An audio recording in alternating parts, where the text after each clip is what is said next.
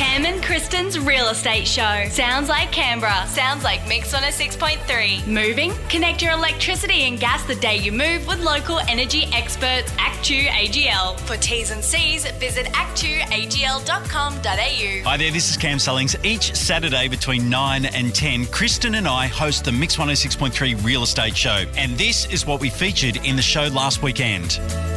Kristen, once again, good morning, and some emails into the radio station this week. Yes, look, a huge thank you to Phil in Canberra because it was you, Phil. You are our inspiration behind our next interview. So Phil writes. A mate of mine has no dependents. He owns his property with around $800,000 in equity. He is considering the idea of a reverse mortgage. That is, when he retires, he draws down on the 800k or more through his retirement. Then, when he goes, the bank sells the property and the ledger is squared. Have you heard of this before? I have heard of the idea of a reverse mortgage, but I am stumped as to actually how it works, and that sounds a little bit risky to me, to be frank with you. Uh, it's here we're going to say good morning to Yianni Pazios, who is a mortgage broker at Aspire Lending. Good morning, Yianni. Good morning, Cam. Good morning, Kristen. How are you going? We're well, thank you. Yeah, really good. We're now, good. so you've listened to that. Can you first up give us an easy to understand explanation of what a reverse mortgage is? Look, reverse mortgage is a little bit different to your typical home loan or term loan. Uh, it's a loan product that allows you to access some available equity in your residential home, um, but really dependent on, first of all, your age and the value of the property.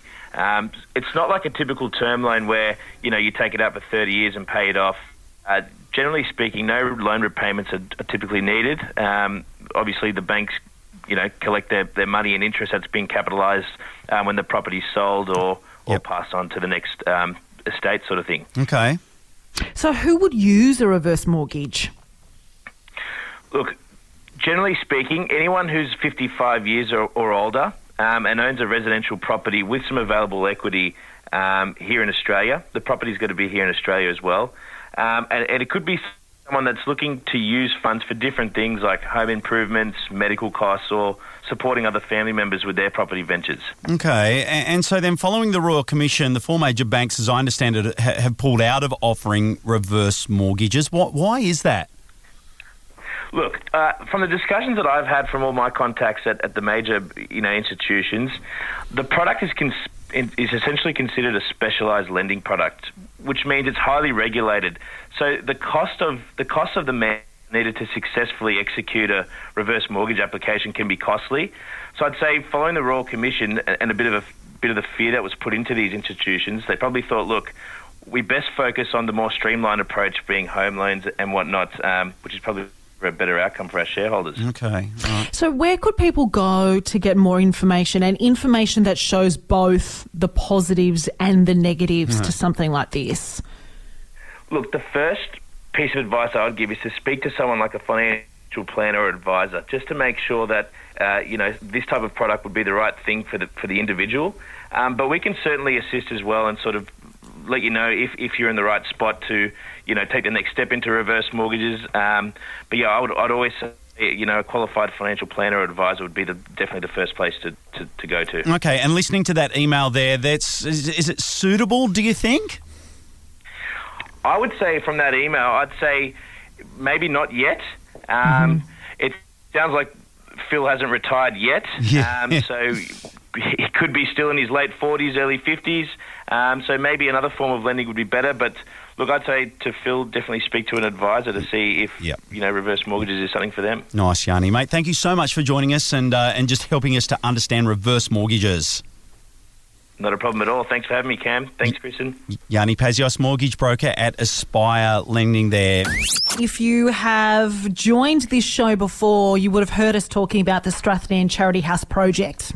We bang on about it a little bit. Yes. But if you haven't, uh, the idea is that this project will give a significant boost to a range of local community organisations in West Belconnen and really provide a platform to promote the growing participation of women in the construction sector. And it's why we're so passionate about it. So the project will see Master Builders ACT and the Ginninderry, or yeah, and Ginninderry, the, the kind of the joint venture collaborate on the design and then construct. Construct a premium home in the fast growing suburb of Strathnairn. Indeed, and construction is well and truly uh, on time and going along. And it's here we're going to welcome back to the show Jo Farrell, General Manager of ACT Kane Constructions. Good morning, Jo.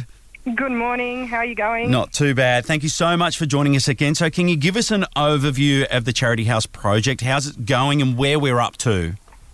Yeah, look, it's it's been a bit of a challenge. The um the weather and, and COVID, ongoing COVID issues hasn't hasn't been fantastic. But we're still forging ahead. Um, so we have um, roof on now, um, which is great, and we've got windows going in um, which is fantastic to see. Um, and we've also started our electrical and plumbing rough in as well. So not going as quickly as we would have hoped, obviously, but um, still still making a lot of headway given the current circumstances, which nice, is great. Nice. That's awesome. So, how close are we to auction? What needs to be finalised?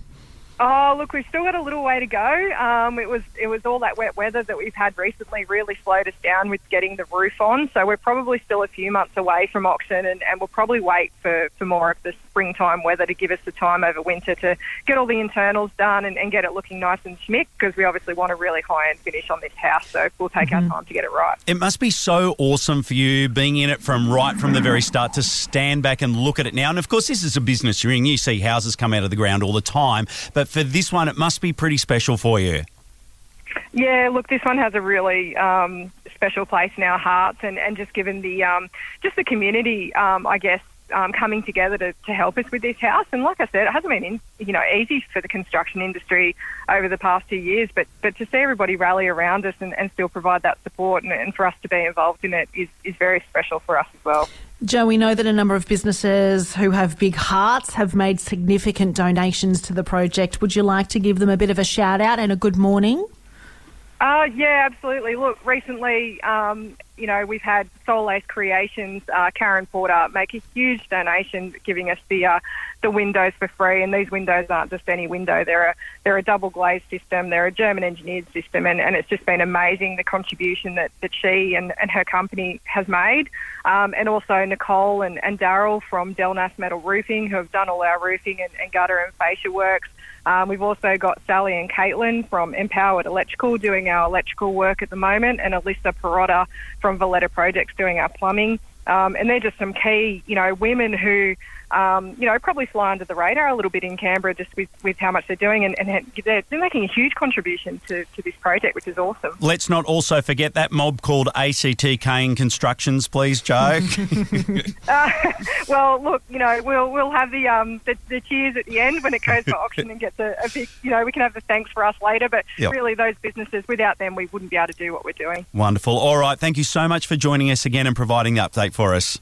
No worries. Thanks for having us, guys. Cheers. Okay. Jo Farrell, General Manager of ACT Kane Constructions, with the update for the Strathnairn Charity House, and it sounds like it is going along nicely at Ginninderry there. So, a couple of weeks ago, you might remember we spoke to the agent who sold the block in Forde that went for 1.7 million.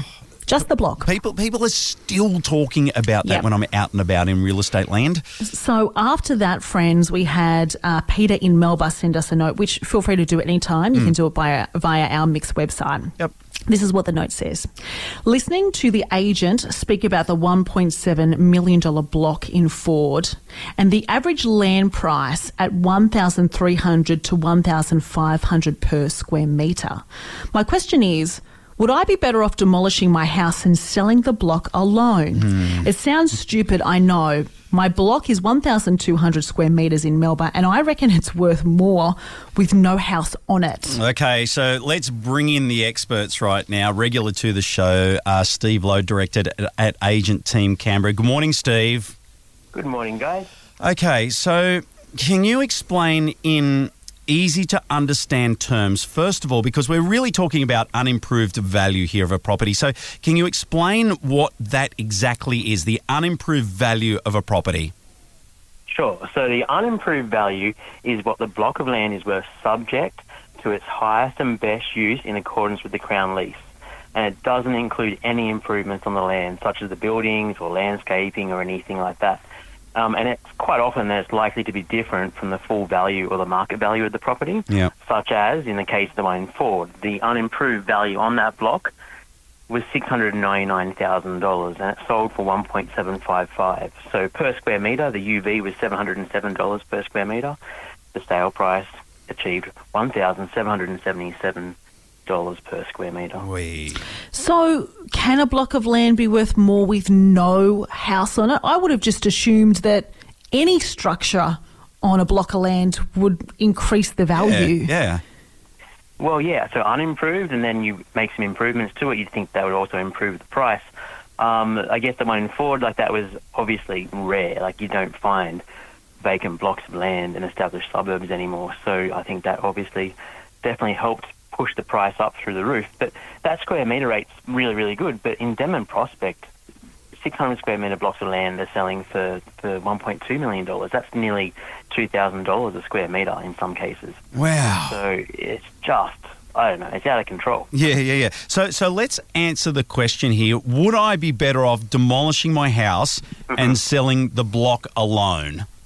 Oh, it makes so much sense, doesn't it, when you look at these numbers? But look, the reality is is to knock down an established house in, on most sites is around twenty to thirty thousand dollars. So when you're doing feasibilities on a on a purchase, to remove an existing house really isn't that big a deal in the scheme of things. Um, the risk for a seller, uh, like the guy that we're talking about in Melba now, if he did knock that house down and we didn't achieve the price that he wanted, uh, Yeah, you can't just put it back there, can you? Awkward. yeah, that would be a that would be a tough conversation. I wouldn't like to have. But um, if we were to sell his house in Melba, um, we as a development site, then when we do those things, we do take aerial shots. We get uh, we get architects involved to draw up concept drawings about what could be built there, and we try and sort of sell the idea to, to people that it can be done by showing them how it could be done. All right, so better off leaving it there and just letting it go through the process, right? Yeah, telling you to take the keys out of the excavator. Don't don't knock it down just yet. That's right. All right, Steve, mate. Uh, as always, it's been uh, wonderful to have you on the show, and thank you for answering that question from our listener. Uh, no problem. Okay, Steve Lowe, Director Agent Team at Canberra, there with the right answer by the sounds of things.